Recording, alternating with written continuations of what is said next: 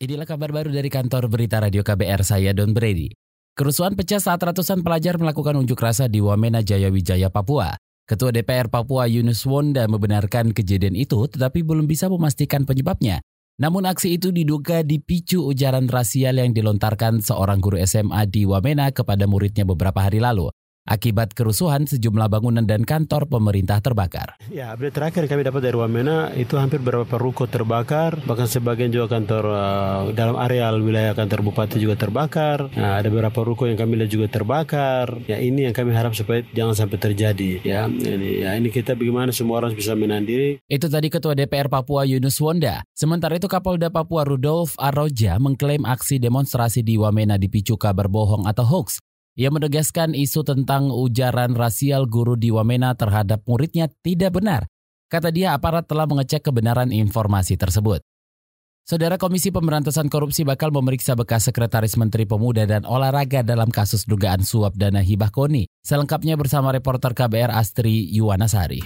Saudara, hari ini Komisi Pemberantasan Korupsi KPK memanggil ex Menpora periode 2014-2016 Alfitra Salam. Alfitra akan diperiksa sebagai saksi kasus dugaan suap terkait dana hibah KONI dari Kemenpora untuk tersangka asisten pribadi Menpora Miftahul Ulum. Selain Alfitra, KPK juga mengagendakan pemeriksaan Kabit Olahraga Internasional Kemenpora Ferry Haju dan ex-PNS Kemenpora Supriyono.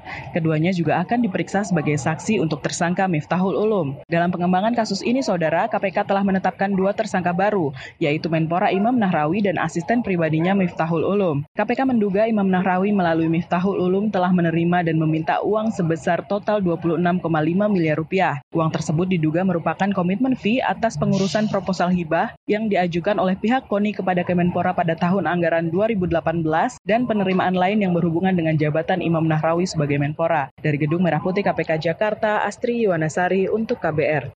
Menteri Dalam Negeri Cahyo Kumolo menyindir Gubernur Riau Samsuar yang pergi ke luar negeri di saat daerahnya dilanda kebakaran hutan dan lahan. Kata Cahyo seharusnya kepala daerah siaga di tempat untuk menanggulangi masalah karhutla ketimbang pergi pelesiran.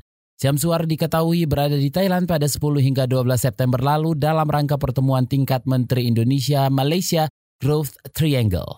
Kalau sampai sampai kemarin ada yang di Rio itu ya sangat disayangkan. Harusnya dia kan punya empati, punya sensitivitas lah.